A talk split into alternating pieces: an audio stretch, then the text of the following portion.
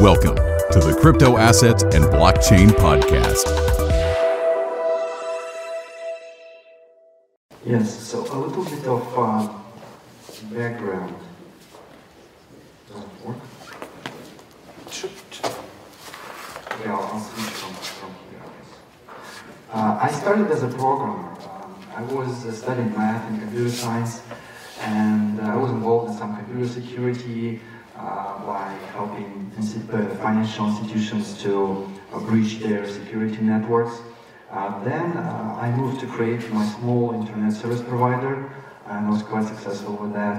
And later I moved to finance. I worked as an analyst uh, in a hedge fund and was analyzing different companies across the world, valuation of these companies, transacted with um, mergers, several billion dollars. And later I worked as a hedge fund manager, operating a long-short uh, portfolio globally. So uh, these, and, and I've been trading uh, Bitcoin and other financial instruments uh, for the last five years. Um, why, why do we face this concept again? So, uh, before governments monopolized this function of uh, creating money and uh, uh, selecting the interest rate this money is cost, people used some stones, some gold to, as a means of exchange because money is always uh, something that your neighbor trusts you uh, as a means of exchange for goods or some services. And uh, it, it, we live in the digital uh, era now where the money is becoming decentralized and more and more people are trusting decentralized ledgers to store some sort of wealth, some sort of an, an asset. Um, the world generally diverges on understanding digital assets, uh, and usually people um, believe to some famous names, like they believed economists, they believed some businessmen, but even most prominent businessmen, politicians diverge in, in their opinions. Some understand this asset or, or this particular uh, digital um, space, some completely do not, and uh, uh, say, say something negative against it. Even the Wall Street, uh, that's supposed to be in the leader of uh, finance, and with Wall Street banks, some of them are uh, favorable to uh, cryptocurrencies and some totally restrict them for, for their clients. I was in Davos last month and I talked to the CEO of Morgan Stanley, and uh, they have a policy like forbid the clients even trading uh, with any sort of security associated with Bitcoin. And there are some securities that are trackers, Bitcoin trackers. One is listed in Sweden and is listed in New York on the pink sheet. So Morgan Stanley does not allow its clients to trade these securities, while other banks, for example, or even Wall Street banks, uh, allow some securitization Bitcoin to happen. Um, there was a good example in the history uh, when I first got to internet in '94. Uh, there was this show going on in, in America, and uh, famous people back then were sitting there and asking, "What is internet anyway? Like, what can you do in internet? Send an email? I mean, like, who, who would need sending an email? It's an obsolete thing," they said. And uh, look where we are now. So, uh, JP Morgan guy also uh, claimed Bitcoin is a fraud and became quite famous with that uh, quote. In fact, uh, I know that part of um, clients were buying Bitcoin at that time. So the, these, you know, Wall Street guys, they uh, are used to manipulation uh, of the markets, and they they lived and thrived manipulating markets for years before regulators, you know, showed up and uh, restricted some that activity uh, after the financial crisis. Because literally no big financial institution uh, survived the financial crisis of 2008. And that marketplace they created, being uh, subprime and other derivatives, uh, was purely manipulative market. So it's, it's typical for them to, to say that uh, something is bad and then uh, market, you know, correct and then buy into the asset and then sell to their clients. It's, uh, it's a very common practice, and I'm a hedge fund. As a hedge fund experience, I, I noticed it so many times. But Bitcoin itself has so many uh, regulatory issues within uh, its protocol. So let's uh, divide regulation in traditional uh, legislative and uh, framework and regulation within the protocol uh, as, as a code. So Bitcoin had a lot of scaling issues, it had some hacks, uh, a lot of people were trying to uh, DDoS it and uh, make some use of it by hacking into the nodes and stuff. So a lot of um, this, this made eight years, I think, uh, Bitcoin is in existence, maybe nine already. Uh, it had a lot of challenges and it survived all of them. And most of the people who were like Bitcoin lovers at the top uh, were, you know, dumping this market and saying it's some bubble and stuff. Every, every literally $100,000, $3,000, $10,000, every time the market corrects, uh, regardless of the reason, there are people who say finally it's going back to zero, it's a bubble, it's a fraud, um, and it doesn't happen.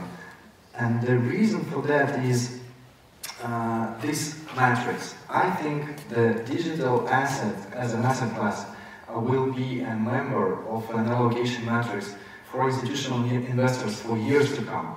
And they are the ones driving valuation in any asset class. I mean, uh, if you look outside, you got like uh, traditional um, assets like stocks and uh, bonds, right? You got real estate, uh, and then uh, there is a huge asset class that's called alternatives. And everything that is not typical, not standard, is alternative. Think of like wine or rare cars or uh, hedge funds. It's, it's, also an alternative asset class that alone uh, trades around 3.2 trillion uh, dollars now.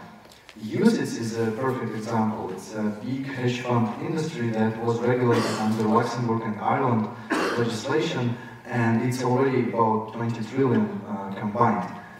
Uh, and the beauty of digital assets is that they're very transparent and very liquid, because you, you can't really find a buyer for a decent bottle of wine. Because the market is not transparent what the price could be.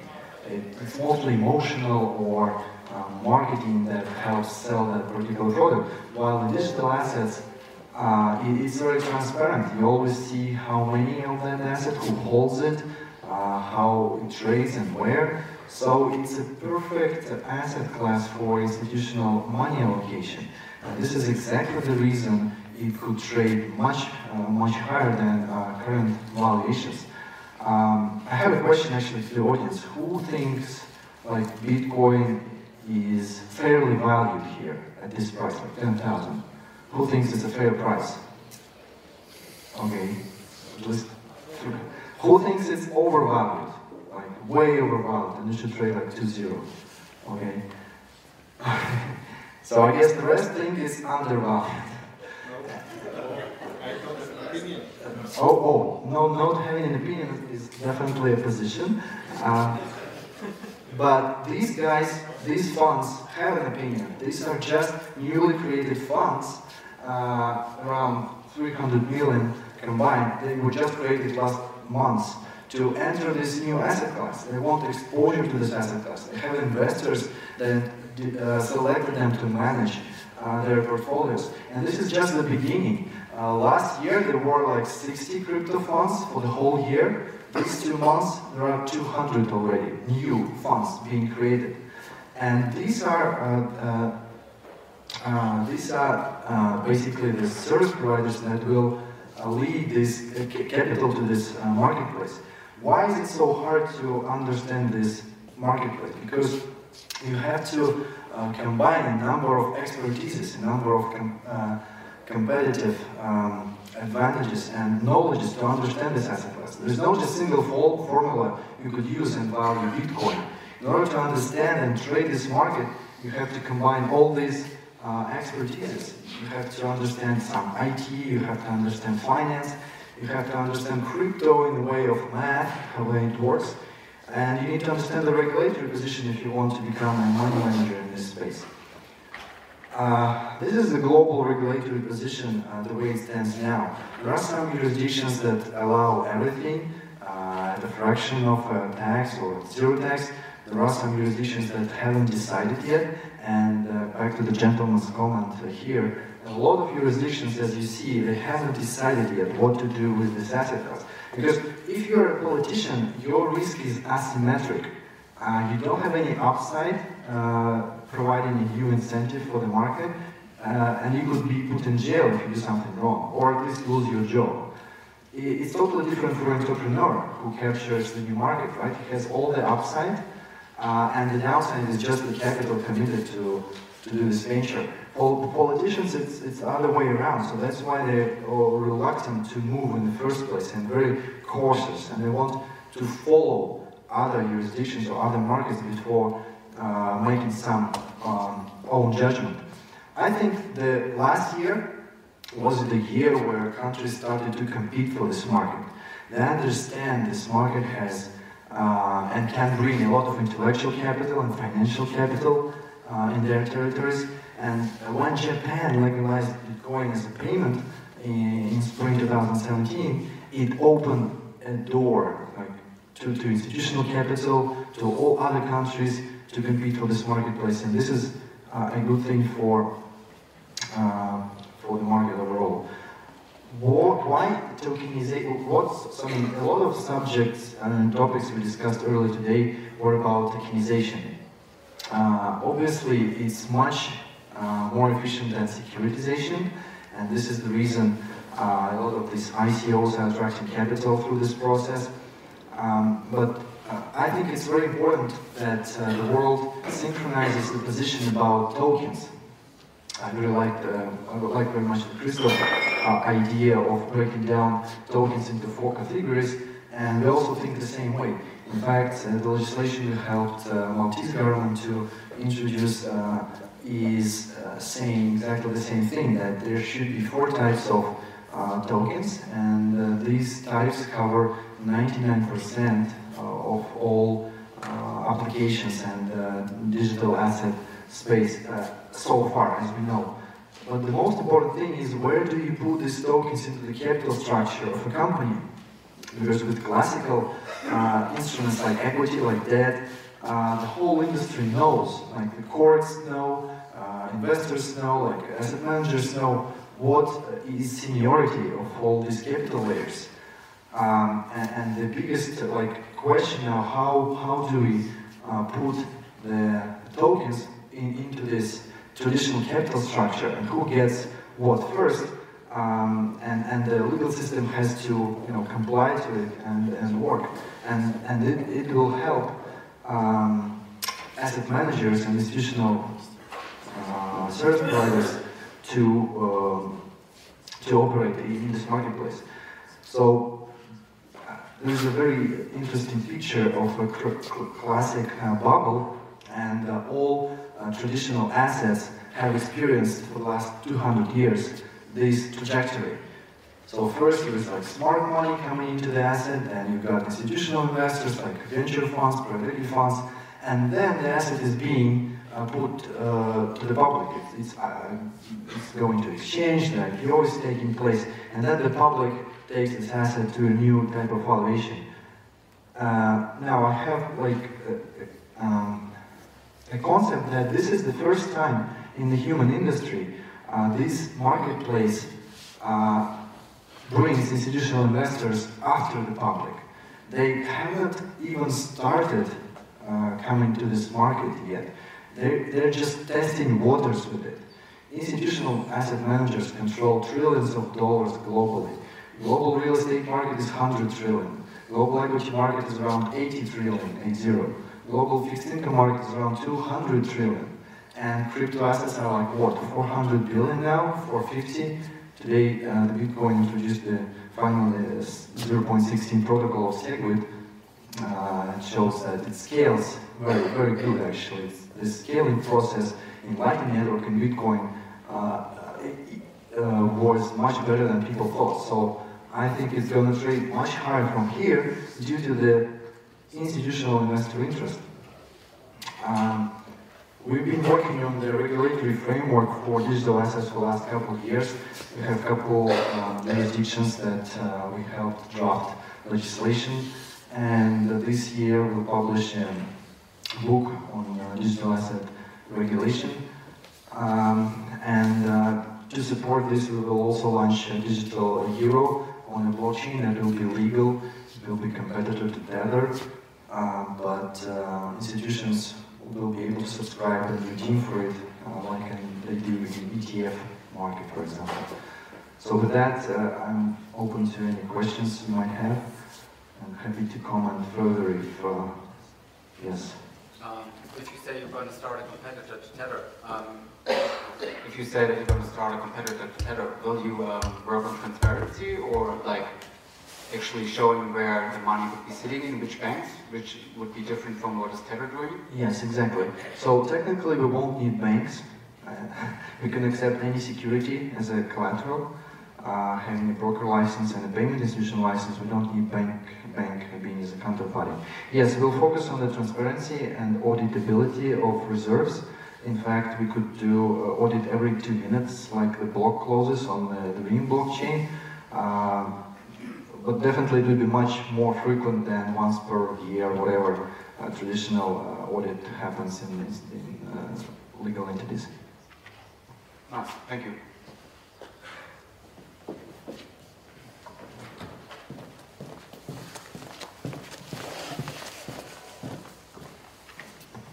Um, what's the business model when you have a TED uh, style crypto-backed asset? I mean, uh, it seems like a lot of work and not really much business, uh, not much business model behind it that I could see when thinking about it. The only one is to start speculating with the funds that are there, or, or having some sort of uh, spread on the initial sale.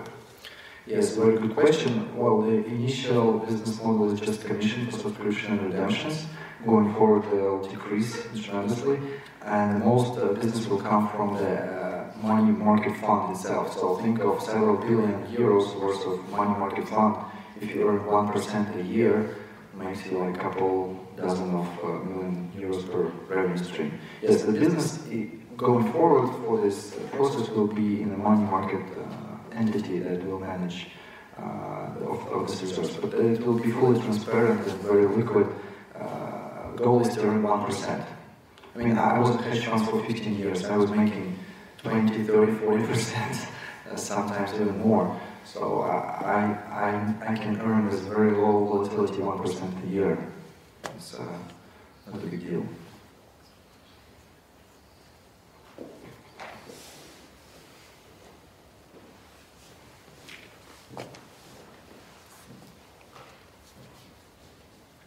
Have you been uh, building an ecosystem of partnerships that you're working with to disseminate this euro token?